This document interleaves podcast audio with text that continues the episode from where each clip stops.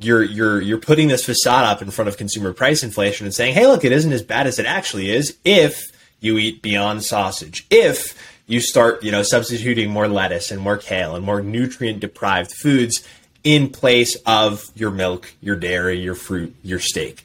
Right. So that's essentially, you know, broad broad strokes why fiat food is proliferating. It, it's to suppress uh, the reported inflation number.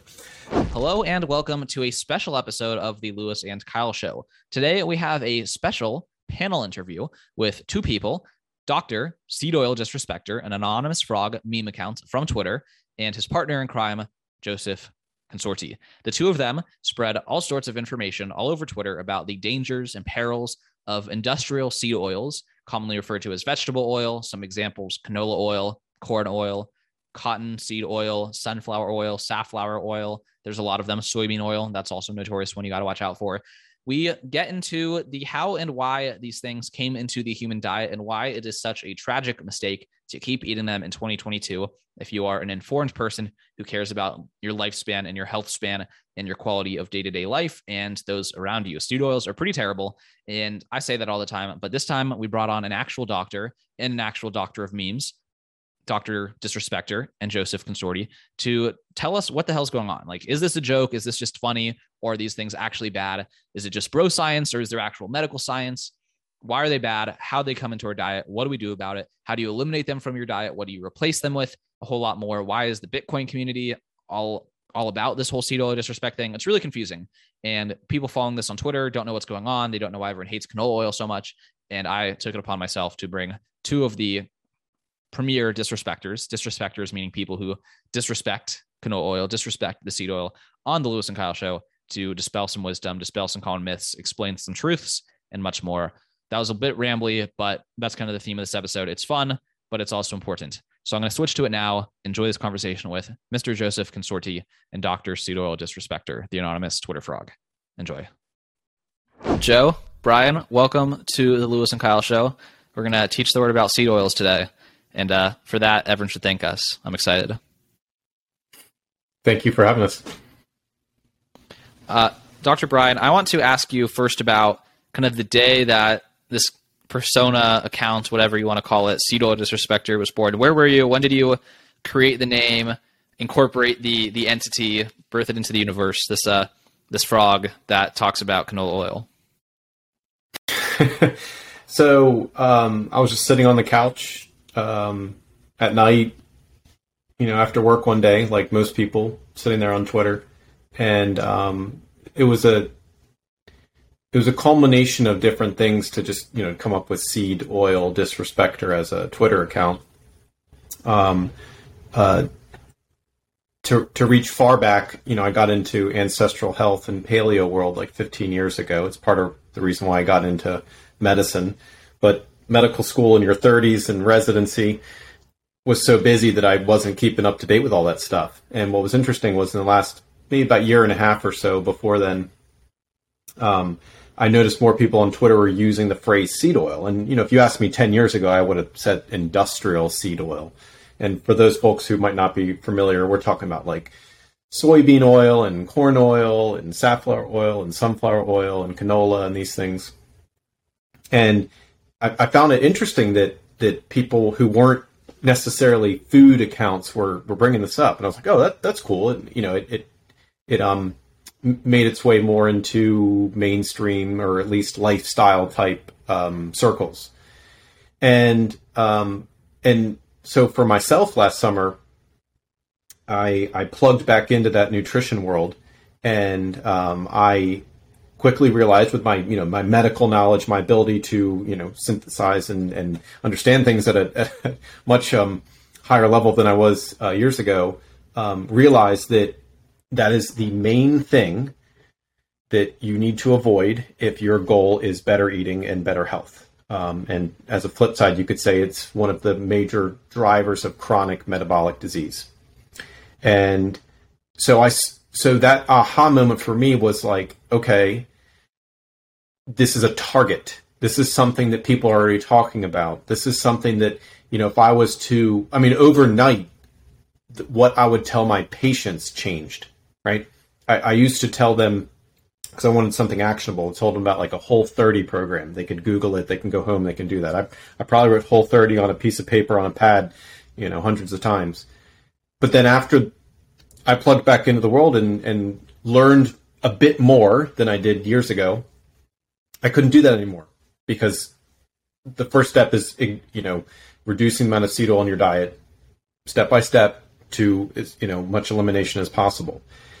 And so for the meme account, I was making seed oil memes on my main, my former main, and posting them, and I felt like I was spamming my, you know, friends, right, my internet friends, my mutuals, and um, so you know, I saw the peop- I saw the trend of doing the ER. You know, I'm a hiking enjoyer and a, you know, I'm a fiat disrespecter, you know, whatever else people were saying, um, and I joined the two seed oil disrespecter. It sounded clever. I remember I remember uh, cheering or you know on the inside when I realized it's exactly 15 characters DSRSPCTR.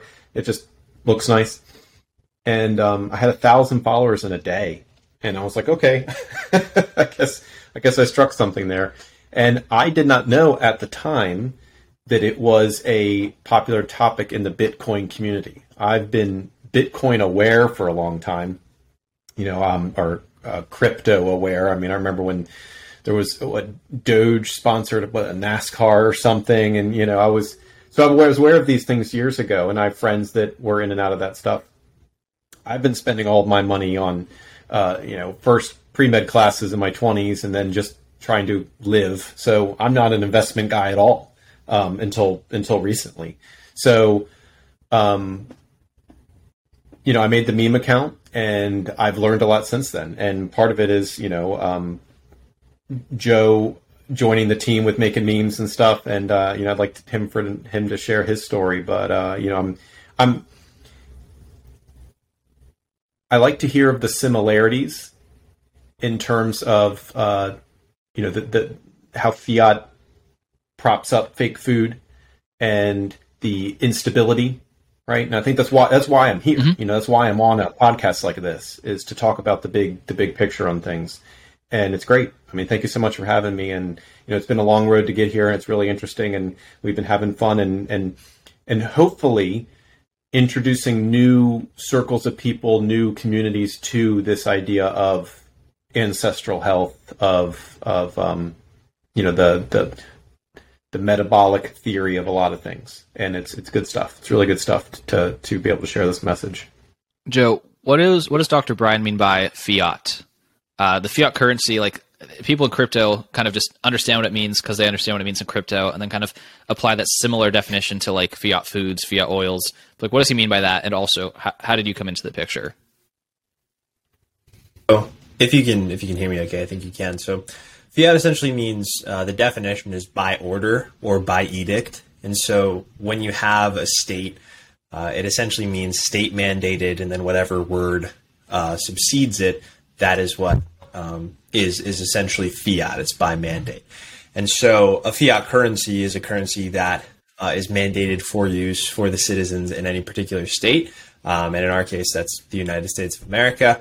Um, the United States dollar is the world reserve currency. Um, it is fiat currency. It's mandated um, that that people use this, and sort of that you know the, the word fiat gets thrown around uh, sort of as a catch-all, and uh, it's good. It, it has that colloquial meaning, and with uh, with fiat food, it essentially means uh, you know very very cheap and heavily subsidized products like corn. Corn is in everything. If you look into you know if you go to your neighbor's house and look in their cabinet, chances are uh, they've got Doritos. What are Doritos made out of? Well, ingredient number one, corn. Ingredient number two, corn oil. Uh, ingredient number three, cheese byproduct that was created using corn. Right. So uh, the the reason essentially fiat food has proliferated so much um, I'll talk about that briefly, and then I'll um, because I'm sure we'll talk more about it, and then I'll talk sort of about why I care at all about this, how I got into this. Um, the the reason fiat food proliferates, and the reason you have uh, essentially intelligentsia um, opining about how this is suddenly healthy, and the science changes. Science changes constantly to say, well, now bugs are healthy. Well, now you know eating dirt is healthy. It's probably going to be the next thing. Um, is because in order to make it so that CPI, consumer price index inflation, um, isn't crazy skyrocketing as it would if you actually included things that people liked to eat and were healthy for you. Like if the CPI basket included, you know, steak and milk, CPI right now wouldn't be 8.6%, it'd be 15%, it'd be 20%. The reason that these cheap fiat foods proliferate and why intelligentsia backs them with all of their power and all of their might is because it, it suppresses the CPI number. If you're sort of substituting in and out these goods that are cheaper than other goods, you're basically you're you're you're putting this facade up in front of consumer price inflation and saying, "Hey, look, it isn't as bad as it actually is if you eat beyond sausage. If you start, you know, substituting more lettuce and more kale and more nutrient deprived foods in place of your milk, your dairy, your fruit, your steak."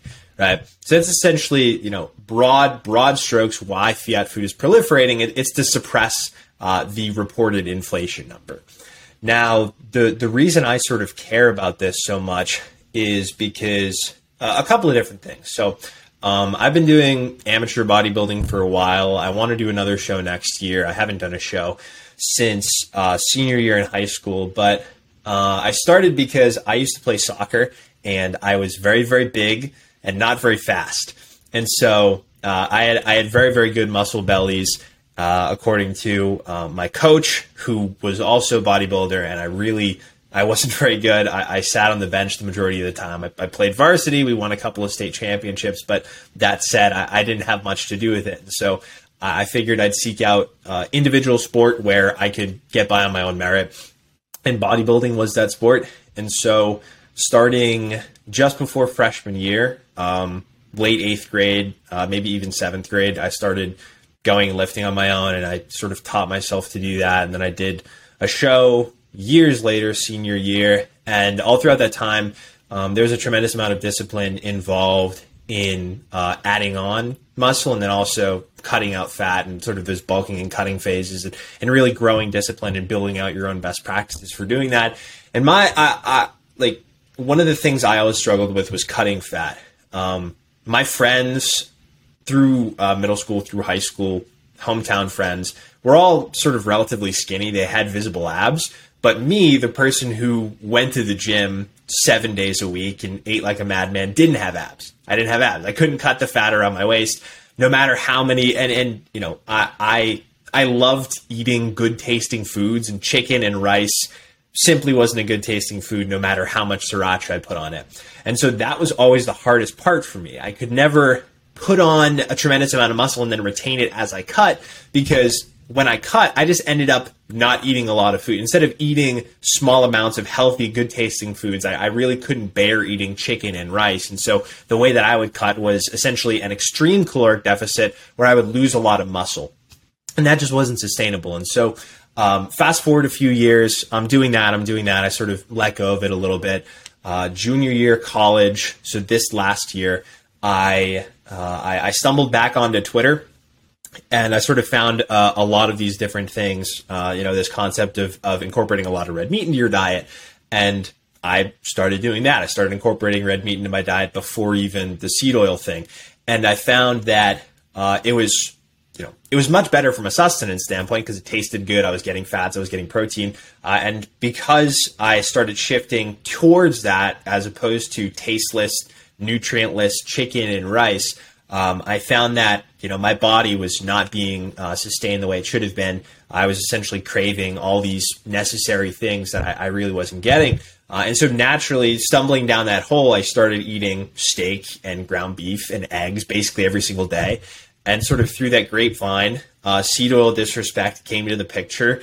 I found the account uh, that Dr. Curley made ages ago, when you know closer to when it was first being done, and so you know I, again I had this problem of losing this fat around my waist, and I would basically blame my genetics, and so I also incorporated the basically you know abject seed oil disrespect, seed oil abstinence into my diet, and lo and behold, granted, I'm not where I'd, I'd like to be, but dropping fat around my waist was incredibly easy. Um, you know, obviously that was my primary goal, but on top of that, I, I, didn't sunburn. So that's not necessarily what I was seeking to do. What I, what I wanted to do was figure out a way to cut during these bulking and cutting cycles without absolutely despising it because of what I was eating. And so steak was naturally the first step, actually eating foods that satiate you so you can go throughout your entire day without needing to be snacking on things. And then naturally seed oils were, you know, sort of a logical extension of that. So, so that's how I arrived at it. And, you know, I, I found that to be the most, I guess, sustainable best practices for, for the way I eat. Yeah. So, so go ahead, Kyle. Uh, Dr. Kirtley, what are seed oils and why are they bad for you? So seed oils, um, most people know them as vegetable oils. Um, uh, you know, I, I, can't name every single one of them in, at the drop of a hat, but corn and canola and safflower and sunflower, um, uh, and uh, the the good fats, right? Sometimes it, it's it's better to identify what what the good ones are because there's not very many. I would say beef tallow and butter and ghee, which is clarified butter. And then on the plant side, we have coconut, olive, and um, avocado, right? All the other fats that you see primarily are, are seed oils with some some gray area, like palm oil, for instance, is, is not the, the worst fatty acid profile. Um, and uh, and there's other gray area like peanut oil. Like I wouldn't, you know, I wouldn't um, dissuade you from eating some peanut butter sometimes, but I don't think you should go to eat the French fries at Five Guys because that uh, refined peanut oil is, is is blasted over time, and it's it's not something I would recommend.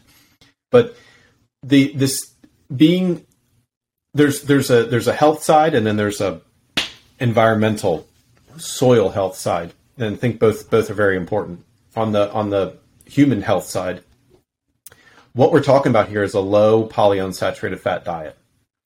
Uh, we're talking about the fact that seed oils are high in polyunsaturated fat, omega 6. So most people have heard of omega 3 because they've done such a good job of um, marketing this. You know, uh, omega 3, it's uh, you get it from fish. You get it from fish oil. It's it's good for your heart. It's good for your brain. You hear these things, right? And you also hear that that it's it's low, as in like we we don't get it in our diet because of uh, um, the nature of the industrialized diet, right? So you could even bring this up to your dad or mom or relative or anyone, call them up and talk about omega three, and they'd know what you're talking about pretty quickly. And you could tell them that there's another polyunsaturated fat called omega six. And before seed oils, we would we would only get a small amount of omega three and a small amount of omega six in our diets. A lot of people have heard about this idea of the ratio, the ratio of omega three to omega six, or vice versa and a lot of the discourse on seed oils and vegetable oils, um, even in the health world, has talked about this ratio for a long time. But what's important about the ratio is we're not talking about fixing a ratio. It's not important to get the ratio right by taking more omega three, but there's the main problem is that there's way too much omega six. There is a polyunsaturated fat overload from seed oils.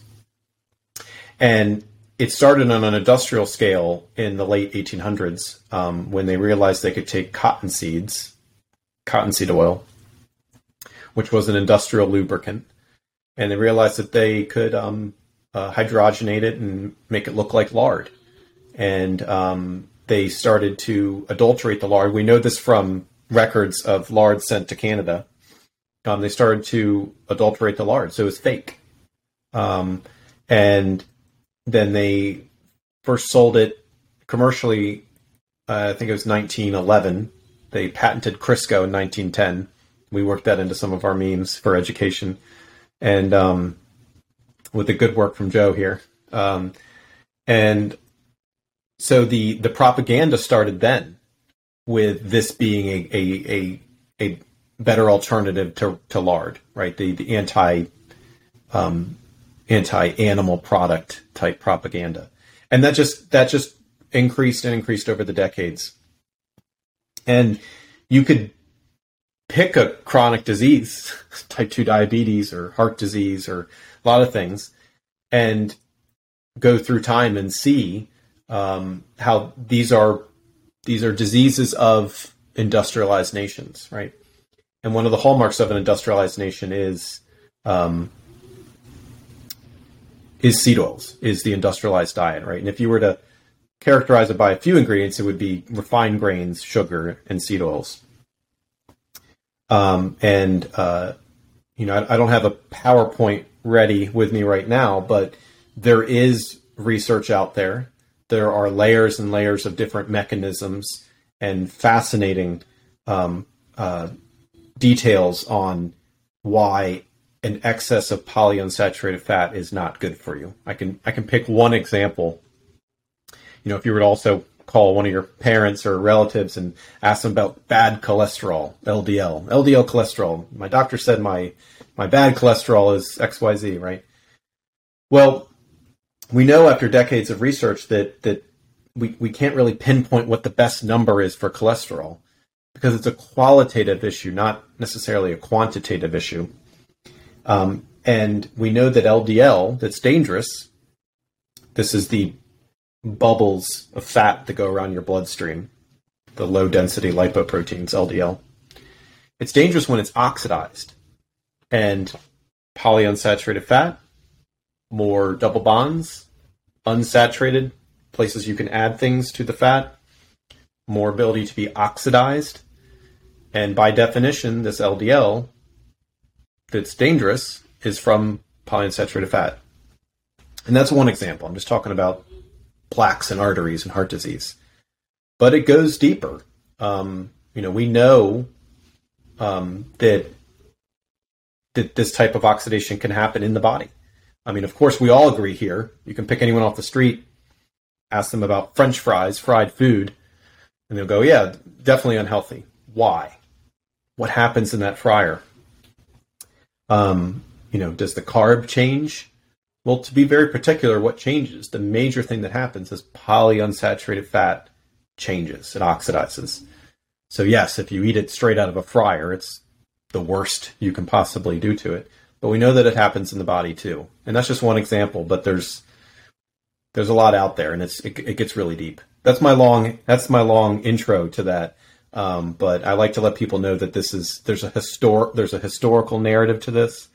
Um, there and there are many different mechanisms. Um, so I would say you know oxidative stress, excess omega six, um, and you know, but, very briefly, just as a short aside, um, seed oils are drain nutrients from the soil. Uh, it is a very unnatural um, farming practice that is covers a billion acres worldwide, um, and I'm sure there's consequences to that that I can't even fathom at this moment.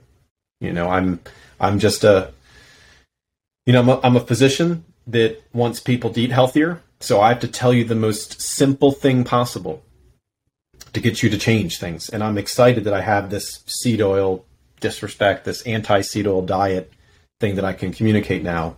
And I'm looking forward to in the future being able to provide more resources to folks. And I'm, I'm excited about that. Yep.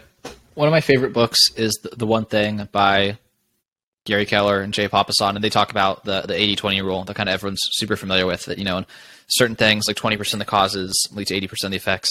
Uh, but what they talk about is like there's usually a super Pareto principle that there's an, an 80 20 within the 80 20.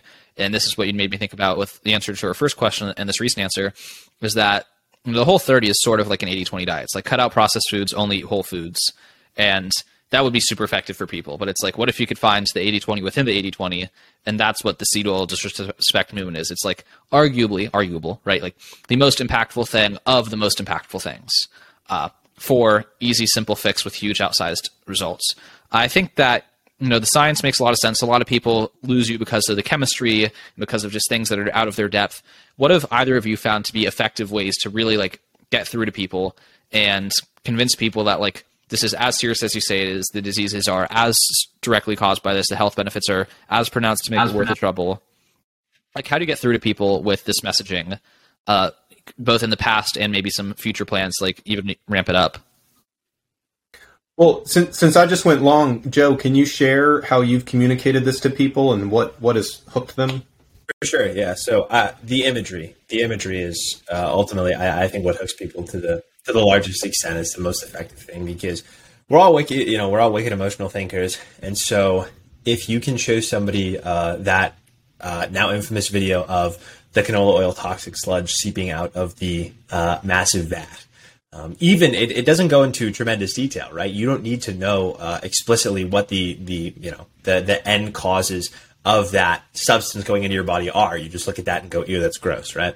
Uh, and then further down the line, um, I, would still stick with imagery. You can show people b- before and after, uh, you know, images.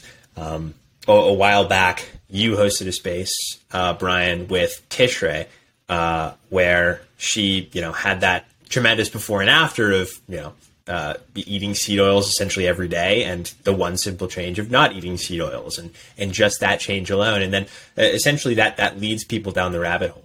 Um, I I think that's you know probably the most effective method of, of just introducing people to to how harmful these substances are without having to get uh, you know into the uh, extreme chemistry of it.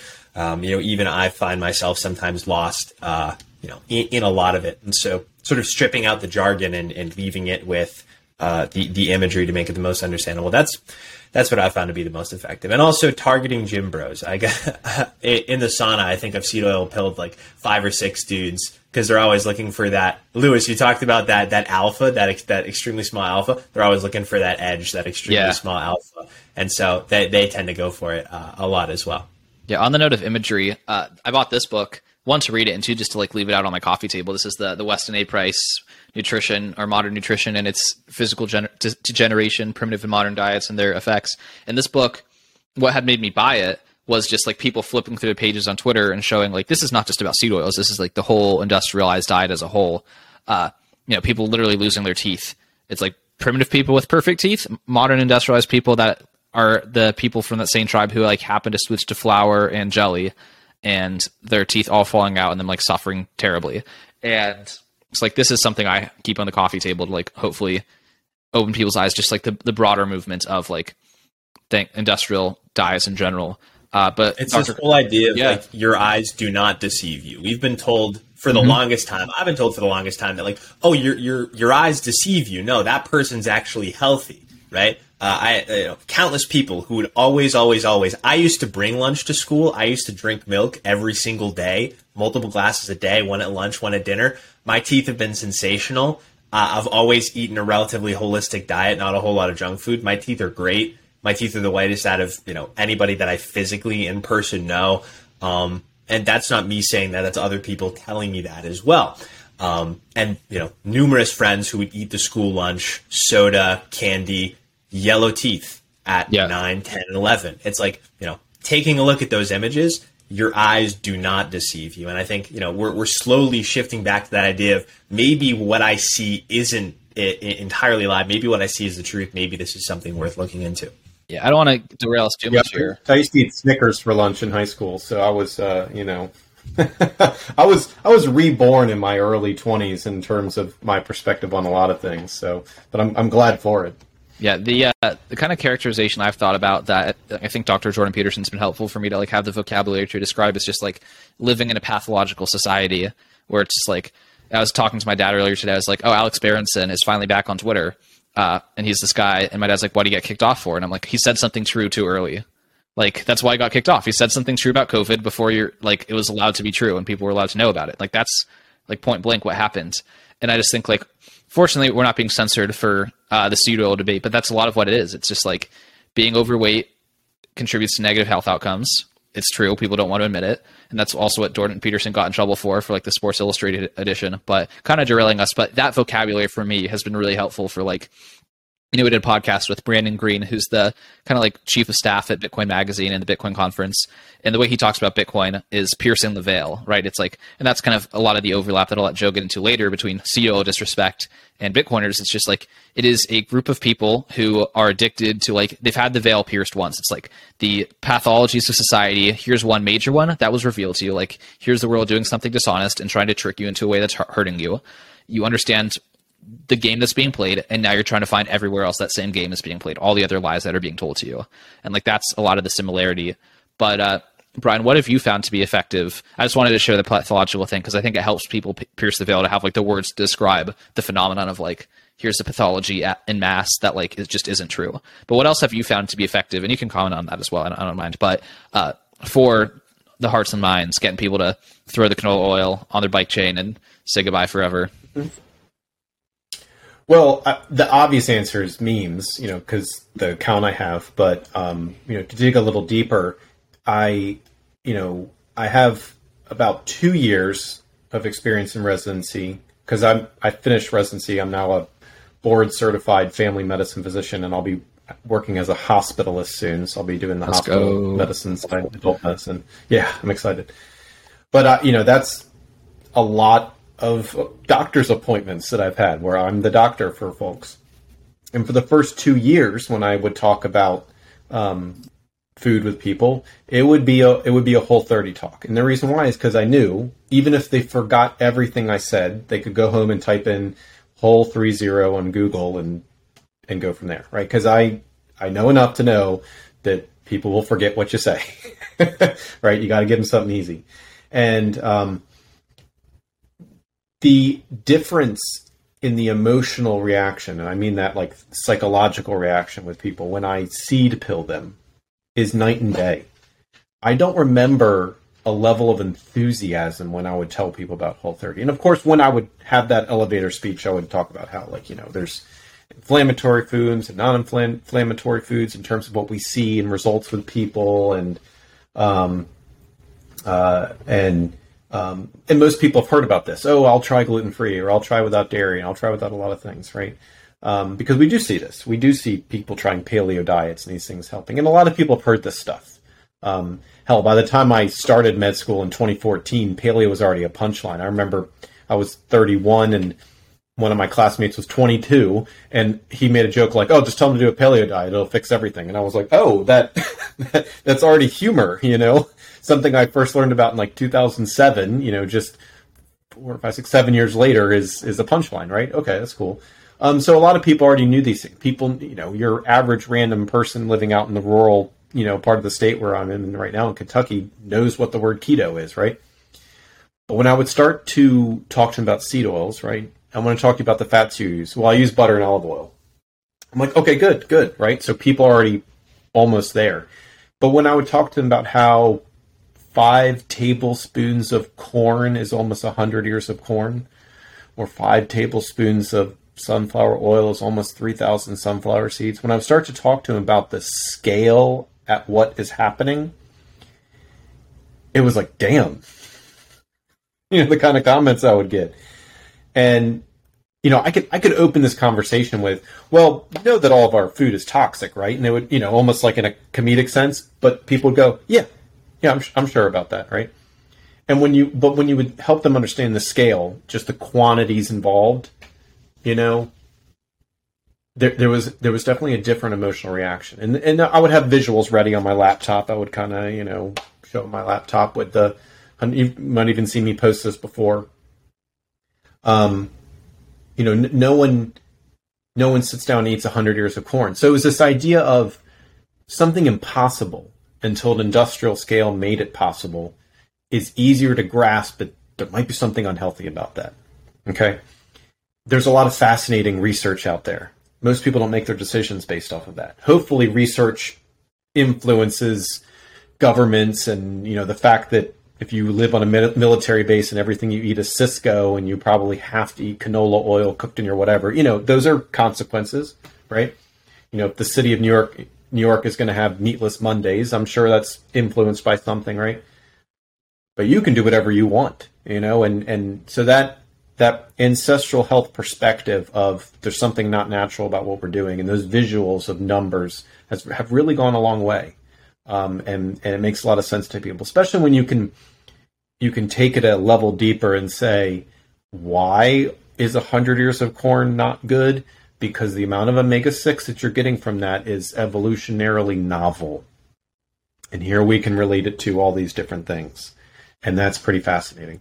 And then of course why do most people do things they do? Because results speak for themselves. Um, and you know, hopefully now, as opposed to when I made the account, and I'm not the only person talking about seed oils. You can just pop open YouTube or Google and find lots of people talking about this, right? Um, but I think I've introduced it to a lot of new people, which is good. But you know, people are quitting them and noticing that they don't sunburn as much, which is fascinating. I remember hearing about that with paleo years ago, and now I realize that like sunburn, a lot of things attributed to a paleo diet are because people have quit seed oils, are because people have a low polyunsaturated fat diet. And that's huge because, you know, trying to get your dad to do paleo is impossible for most people, right? But telling him you you could switch all, you know, if whoever cooks in the house, if you could get them to not go out to dinner or whatever, if you could switch all the oils, they wouldn't notice. That is amazing news that you can switch the oils. Food tastes better and you wouldn't notice it. You might even think everything tastes better. And that's the difference between chronic diseases, right? Do I think people are developing type 2 diabetes because they eat ice cream once or twice a week? No. I don't. Do I think they're getting it from bread? No. You know, there are autoimmune conditions or, you know, this is a com, these are, when you talk about food and health, they're complex things. But the scale we see now, there was a recent study that said that only 7% of US adults have have healthy cardiometabolic blood work or something along those lines. It's depressing, right? But it makes sense when you look at the, the evolutionary mismatch, right? And people get that. You know, when, when, when, they come to understand what that is. Um, if if the majority of the US population or the industrialized world saw that, it would change demand. Absolutely. Yeah, I think one issue with that is like people don't have healthy role models. So a lot of like a common objection I hear to like oil pill people is like, you're saying that this is killing me. Well, I'm not dead. And it's like, and they're like not, you know, unhealthy. But it's like, I don't think you know like what health is supposed to look like. Cause like everyone you know has the same affliction. And like you don't exercise. You don't like see these people who are like a true primally healthy. Like, you know, you think of like, um, Joe had brought him up, uh, Paul Saladino, who just like every video he's in, he's got this like glowing complexion and this perfect physique and looks like he's ready to like do 10 backflips in a row. But like people don't have that role model of someone like they can, they don't consider themselves unhealthy, even though by like every marker cardiometabolically, that's like an outlier compared to any human of the past thousand years. I don't know like how you get past that objection. I mean, I think the images and more of these things, but maybe I just have an especially stubborn peer group. Well, I, I, I think the difficulty with the look, right, is that we have this perception in society that if you look really good, it's some mix of genetics and and exercise, right? Um, people will see a fit person go, well, they're probably just crushing it in the gym, right? Which is partially true, but it's it's missing the the, the food component, right? Um, so people, what uh, my point here is that people can dismiss things. They can go, eh, well, you're probably exercising enough to look at that, and I, I think that that's, you know, people admit, you know, the abs are made in the kitchen, that kind of thing, but it it persists, right? The the way that people can look down on and talk negatively of obese people, um, you know, when they are when they're starving, right? Um, when they're constantly have the munchies, you know, um, excess omega six actually activates endocannabinoid system, so you're actually hungrier. So you're constantly hungry, um, and your fat is toxic. So as you burn fat, you feel sick. So it, you know it's a terrible situation to be in. But um, you know it's it's it's a it's a it's a tough thing to be able to point, like you said, to point to role models and stuff. And but he, I'm I'm glad. Um, people like Paul Saladino are doing what they're doing, and you know the cat is out of the bag on a lot of these things, and um, but you need you need to put things in front of people. You need convenience of being able to do this stuff. But the the tough thing though too is you know you talked about 80-20 earlier, and I mentioned earlier how what I would communicate to patients changed overnight. I think 80-20 is avoiding seed oils 99%. You can't I don't think it's safe to go out there and do a carnivore diet, but I eat french fries from Wendy's on the weekends, which is what a lot of people are going to end up doing. They're going to end up buying a bunch of meat. They're going to end up raising their LDL and then oxidizing the the hell out of it with eating a bunch of PUFA, eating a bunch of polyunsaturated fat because they're not avoiding it 99%. You know, do I think that oh, I ate a cookie that had soybean oil in it last week. I, I, didn't, but you know, let's say a friend or something. Okay. Oh no, what am I going to do? You know, that's not going to kill you, right? This is this is like smoking, right? You smoked a cigarette, okay, you know, it, it's about the habit. But going out and eating French fries is like, oh, I I smoked a pack last week. you know, I, roughly speaking, that's what that is. If you just eat some French fries from from McDonald's on the weekends, you know that's like saying, well, I just party and smoke a pack on the weekends, right? That it's it's not good for you. It's going to build up over time, right? Um, and I don't think most people have that perspective. They don't realize that. Um, so, you know, I don't know if that's the 80 20 within the 80 20, but that's, that's what I've done.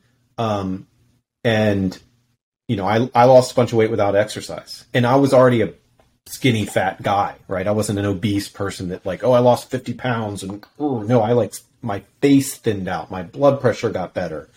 Um, you know, I'm, I'm not shredded, right? But I'm not really this is where the gym part comes in. You know, I, I think that there's a difference between obesity and non-obese, right? And then a non-obese person and like a someone that is uh, working on body composition, right? That there's there's much more art to body composition. If you want to be someone that has like a certain muscle mass and a certain body fat percent, there's an there's an art to that. Um, and I think that not eating cereals is, is huge for that, and um, which Joe brought up earlier. But um, you know, going from obese to non-obese, or going, or even going from skinny fat, right? Which is kind of like a skinny version of obese, right? To non, like losing fat out of your out of your face. Right? You have people that have like uh, obstructive sleep sleep apnea, where they've got this inflammation in their you know upper airways, and they have to use a mask at night to help them sleep. Um, you know, people you know people have rel- you know relatives they might know that need these things. You know, that kind of you lose that inflammation, and it's huge. I you know, I'm I'm a doctor, so I have to. I'm going to use the M word. I have to wear a mask at work, and I'm I'm like this, right? And I've got this little bat. Actually, I turned it in because I don't work there anymore. But I have a little picture that's this big of me smiling from three years ago, and some patients like, "Hey, you lost weight." Someone I'd never met before. And I was like, "You really think so?" And I'm wearing a mask, and, and they could tell just the inflammation in the face and what was the difference? Seed oils, right? I still eat ice cream at least once a week, and I still enjoy adult beverages, right?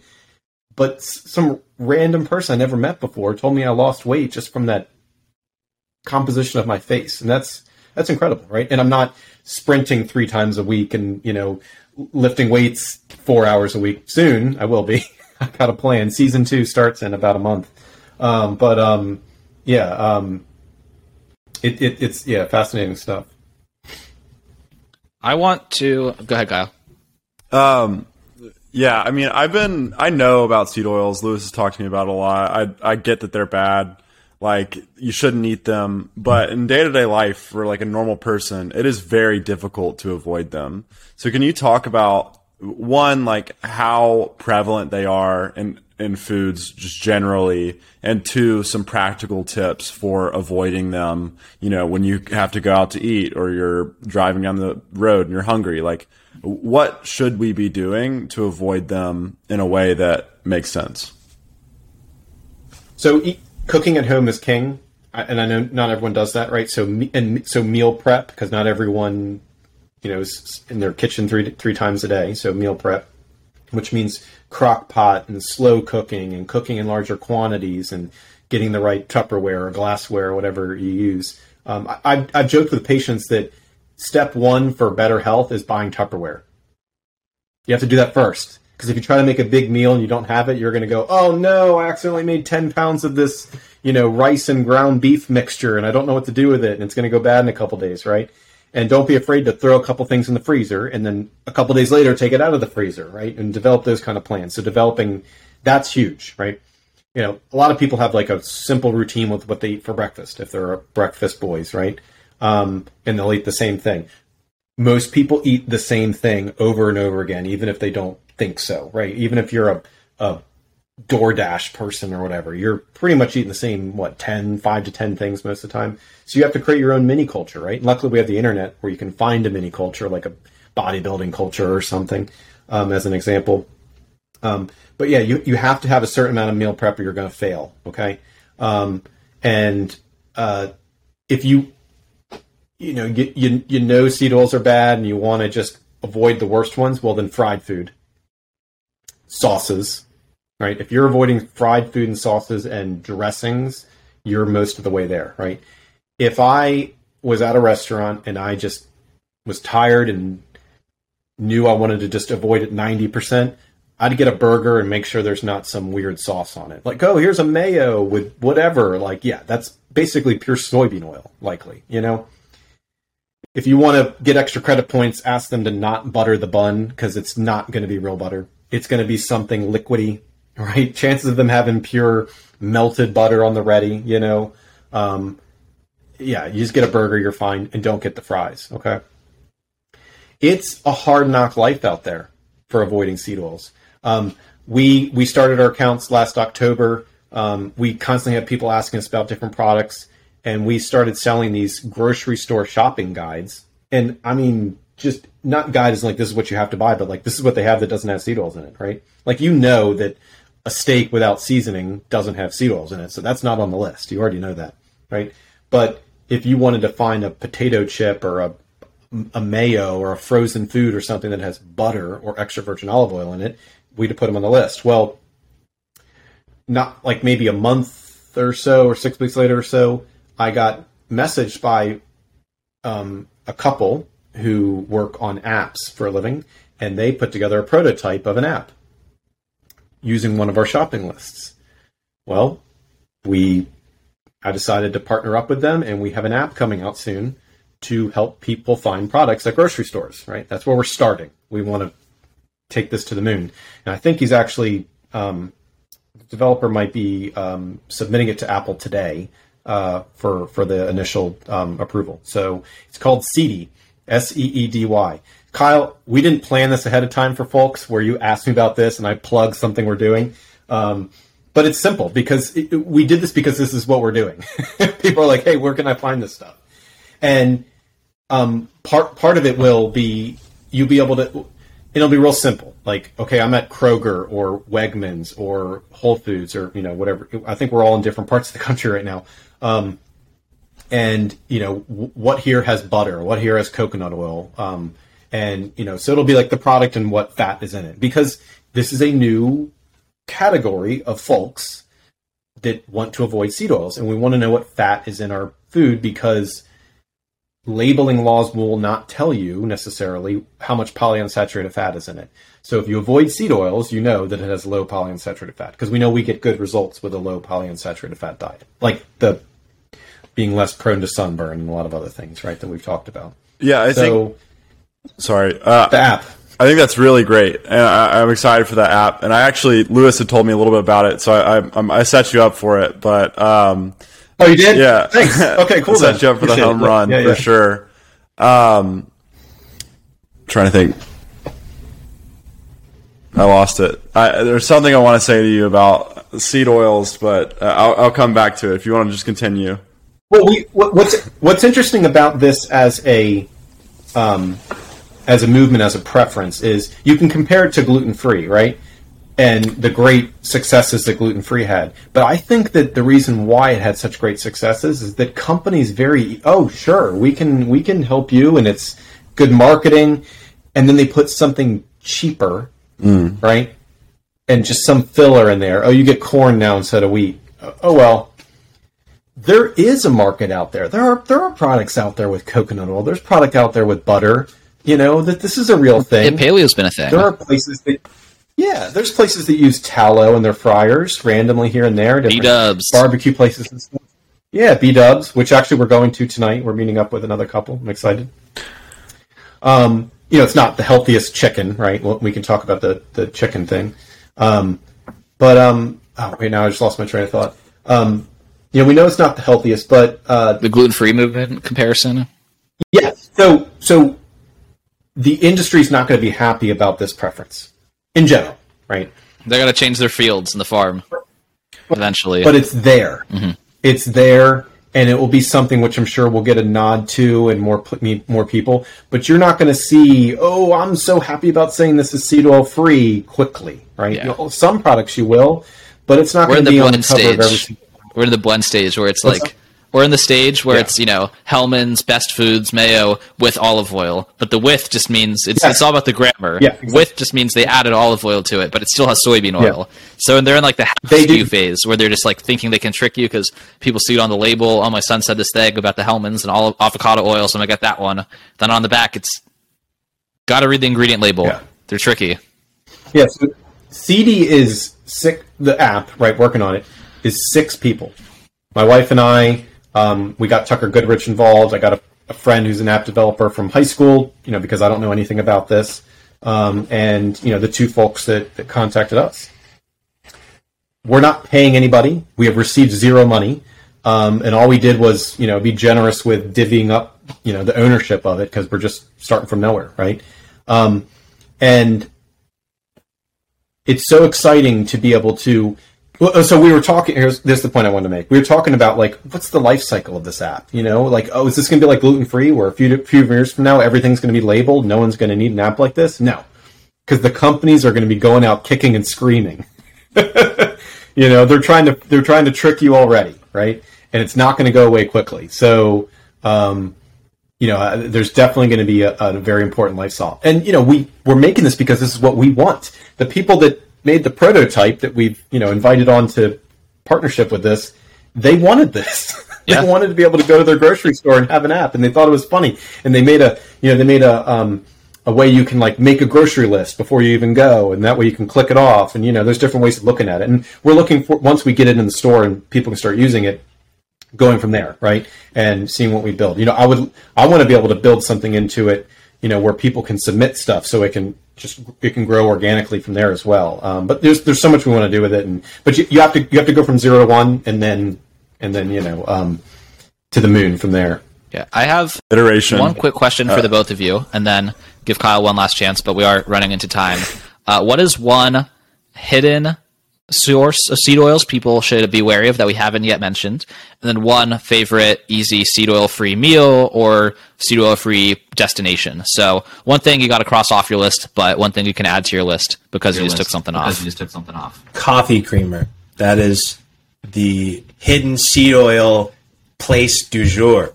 Uh, I, I combed through my uh, my downstairs fridge when I got back from college. Every single coffee creamer, some sort of uh, seed oil in there, and you wouldn't expect it. You wouldn't expect for your coffee mate or your international delight to have it, uh, but it does. So take a look at those. Make sure that your coffee creamer doesn't have anything in it, um, or sub it in for milk if you want to get uh, esoteric RWBB with it. But uh, I'd say at the bare minimum, check your coffee creamer. Hmm. Hell yeah. Okay, nice. Uh, and then what's one addition, Joe? What's one, something you can add? Like a, a your favorite, either Republic or just a meal. This is extremely, extremely easy for me. Uh, a, a steak, a steak seasoned with salt. And I mean, if you're That's the way. you're going out public, I, I think you know if you're trying to avoid seed oils ninety percent of the time, right? And you're you're tired, you're you're you know you're you're going out to dinner, you're you're going out on a first date with the parents. You don't want to look like a weirdo in front of the waiter. Excuse me, does this sauce have seed oil? Right? Um, what you could do is order a steak. Order a steak. Make the, the question you could ask that won't seem uh, extremely extremely odd is how the steak is cooked. Is it cooked uh, you know is it cooked over fire right? So you know it's not cooked in any sort of uh, you know or, or is it cooked over fire on a grill? Um, so you know it's not cooked in any sort of you know crap lard that they, they throw in there.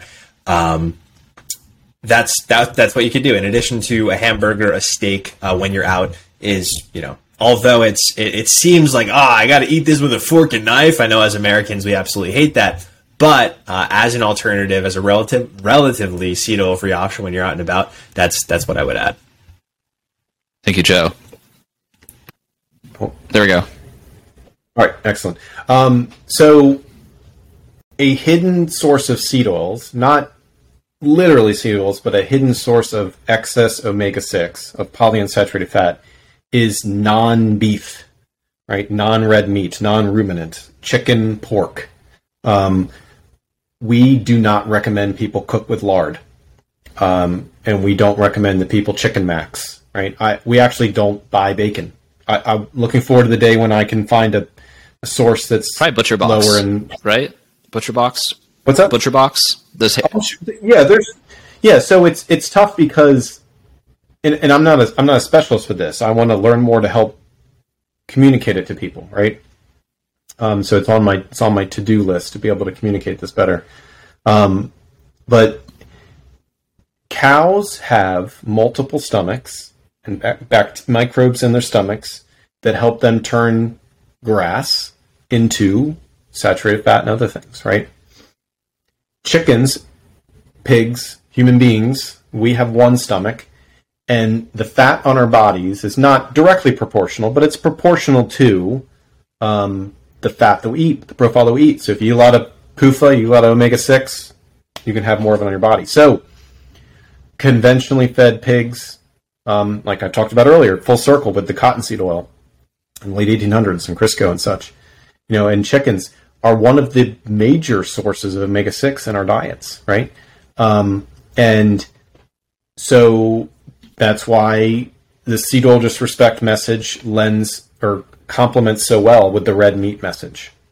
Um, because for human health and health of soil, right, in terms of what you know ruminants can do for regenerative agriculture and the health of soil and rotating crops and rotating grazing and all sorts of stuff. Um, but yeah, I would say be it's the opposite of what you've been hearing. Oh, lean lean chicken's good, right? And don't eat beef. Well, if you're going to eat chicken, you should eat it lean and add good fat to it. Um, and same with pork, right? Uh, if you're to eat bacon, do the paper towel method. Cook it, dry it off, eat it, enjoy it. But that leftover fat, unless you know that it's low PUFA, and we need better standards so that people know where to get this stuff, right? And but I want to I want to have an aside because I've I've talked about this and I've got a lot of attention on on Twitter about this. I don't want to just crap all over farmers, right? Um, if you are if you have better practice, because we know that the grocery store bacon, the run of the mill bacon, is like real high. I mean, they they've misrepresented what's been in it before. You're talking like seed oil level, right? Um, but if you can get something that's no corn, no soy, um, you, that that's better, right? Uh, I wouldn't make it as your staple every day, eating bacon every day, um, but um, that's that's the sneakiest thing. The chicken and the and the pork is the sneakiest thing that people are really um, overdoing for sure. Um, so our staple here, we buy steaks, cheaper cuts of steak. I'm gonna start working next month. I'll be buying less cheap cuts of steak soon. Um, I'll probably be ribeye maxing soon. Um, we buy a lot of ground beef. Oh, look, grass-fed ground beef's on sale. Let's buy some extras. Let's freeze some more. Um, and that's a staple for us for for a lot of things. You know, we're we're definitely red meat maxing. Um, perfect opportunity tonight. I'm going to Buffalo Wild Wings because we're meeting up friends, friends that are not as weird of foodies as we are. And you know, it's you know, I, I know that I think it's a the honey barbecue and the Asian zing reportedly, at least when you buy the bottles for home, don't have soybean oil in them. Right, I'm not going to be completely overdosing on PUFA. Um, they use beef tallow in their fryers. I've confirmed at the location that we're going to. A lot of it's not brand wall to wall like it, like I used to think it was. So you have to make sure they do. And um, yes, the chicken is probably higher PUFA chicken, right? But we're going to be we're going to Buffalo Wild Wings with friends. That's what we're doing, right? Um, I'm not going to be uh, you know eating French fries cooked in engine lubricant. Um, and it's just that's the balance. That's the 80-20, right? Um, and uh, we're actually going to bring some new Primal and Primal Kitchen sauces with us, a couple bottles, um, so that we can enjoy buffalo sauce as well. I, I forget what the other one she's bringing, but yeah, we'll we'll do that. We don't feel weird doing it. Um, we're happy to do it, and so yeah, um, red meat max, and be careful about chicken and pork, and uh, you know, I, I talk about Buffalo Wild Wings a lot because it helps introduce people to this concept, this complex concept of seed oils and chicken and beef and pork and all these things in a in a visible way because they can see in their head the Buffalo Wild Wings that's down the street from where they live, right? That they've been at before with their family members. That's fun to talk about, right? And th- that's why I love that example so much. Is that it, you can you can tell almost the whole story just by bringing up Buffalo Wild Wings. Because I've gotten gotten shit before for oh you're you're promoting crappy blah blah blah. It's like I'm with my message is is effective Okay. Um, So you scale because- from zero to fifty k followers in you know six months on accident. Not say you haven't put in work, but Yeah. you know it started Yeah, started mean, for this fun is- and got there pretty quick. Yeah, exactly. Like, like as a joke, right? Um, and you know, and I, I got some bangers, but most of my mids are mean. Or most of my memes are mid, right? Because I'm winging them, right? Um, and uh, uh, but but it's you know it's going to continue to be funny because it's it's it, it fe- seed oils feel like a fake meme, right? It feels like it's not real because it, it is overwhelming. It's in everything. Oh, you're telling me this is what's bad for me, and then when you realize that I'm not joking and when I'm being 99% serious, there's like little exaggerations here and there. When I first started, the memes were like, you know, quit seed oils and you won't sunburn. Yeah, but then when I went 10, 20, 30, 40,000 followers, I was like, okay, like, the sun wins eventually, right?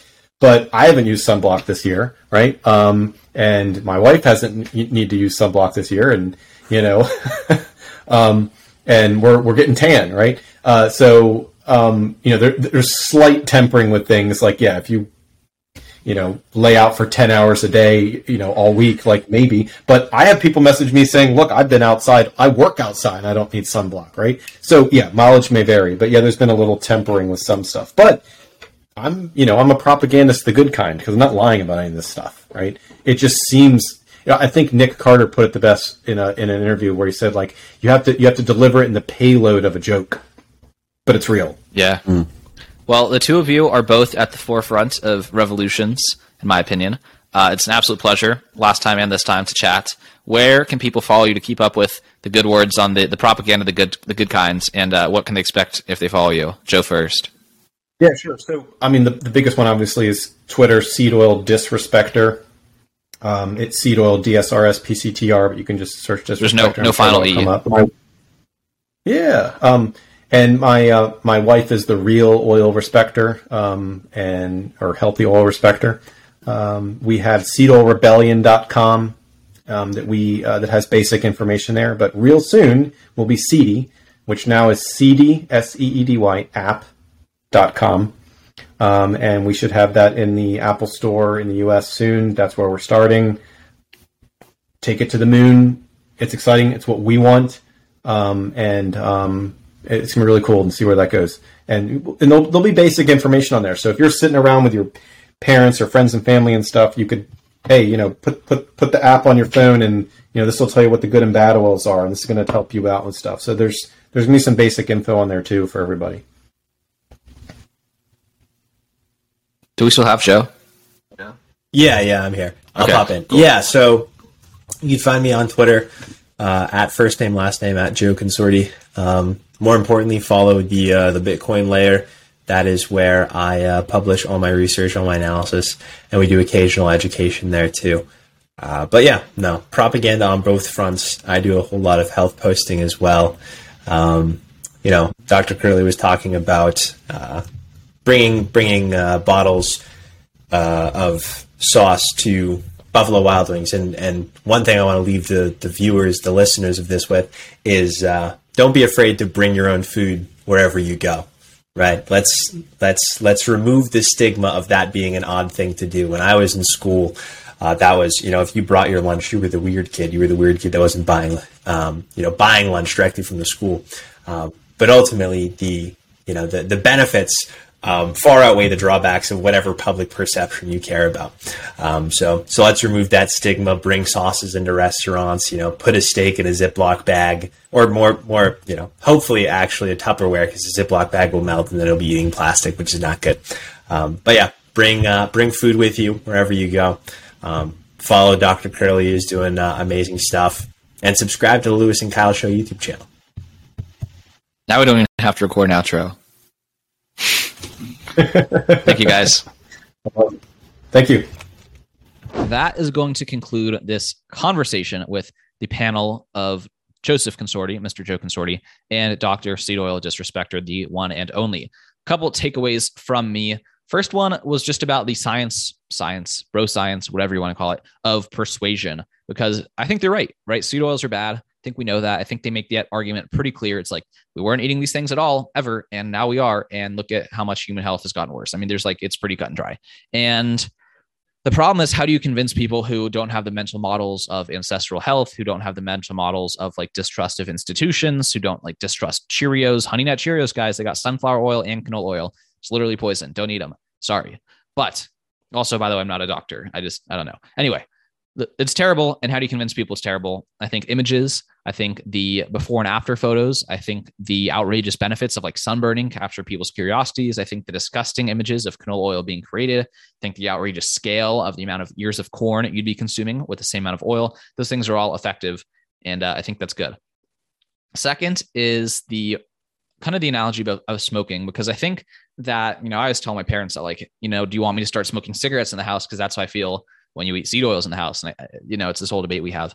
And they kind of see it as harmless. It's like, you know, I just have a little bit here and there. I had fries on the weekend once, but I think people again don't understand the scale of like what amount of seed oils is how destructive, or versus like one cigarette versus a pack of cigarettes versus a case. I don't know what a case is, maybe 12 packs, maybe 144 cigarettes. I don't know how many cigarettes come in a pack. But the point being, people are like, oh, I just have a little canola oil here. I use it for this one special sauce I make. I go to this restaurant, it's in the dressings. But people don't realize it's like everywhere. Like everywhere and in, in what in, in quantities. So saying the analogy of like, oh, I just get fries once every weekend is like, yeah, I don't smoke. I just have 24 cigarettes every weekend. That's that's smoking, people. That's smoking. Uh, so understanding the scale, and it's tough because like I don't know the dosages here. I don't know the actual stuff of. I just know that like the cause and effect, removing them health better, removing them life better. But people take them to be too harmless, and I, I don't, I don't, I don't know. I'm not about that. And then the third one is third takeaway is the virality without effort when you really strike a chord. I think that's really awesome. You know, the some businesses you kind of have to push them to the finish line. You have to kind of have to push people to understand you. You have to push to like educate. Whereas with the seed oil thing, it's just like right place, right time, right community. The Bitcoin community, they've already pierced the veil. They really have this skepticism, this connection to the ancestral health movement. And when you just launch it in a community that gets it and you present the ideas and memes in a way that gets it, he just went, I mean, he had a thousand followers his first day. That's insane. Uh, that's Dr. Disrespecter. And it's pretty cool. So it's not to say like don't try something or give up on something that doesn't have virality with effort, without effort but it's just pay attention to these things where it's like there's a natural need you're clearly satisfying some demand it's taking off without you trying at all. He had no intention of like creating this brand and creating this app. That's kind of why he chuckles because it kind of seems not real to him just like seed oils aren't real food. Anyway I thought that was worth paying attention to and thinking about. That's all I have to say for this conversation with Mr. Disrespecter, Dr. Disrespecter, and Mr. Joseph Consorti. Hope you enjoyed it as much as we did. If you want to support the show, make sure to leave a rating or a review on Apple iTunes, subscribe on YouTube or Apple Podcasts, wherever you happen to be listening to us right now, and support our sponsors. That's a good way to support the show as well. They're called Espresso Displays, portable second screens lets you take the power of having double the screen real estate everywhere you go. Pretty awesome. Helps you be more productive and I recommend it highly. That is all I have to say for this conversation. I'll see you in a week with the next one. And that's more likely if you're subscribed, that'll see you with the next one because you'll know about it immediately. That's the benefit of subscribing. Anyway, I'm rambling. Have a good one. See you then. Bye bye.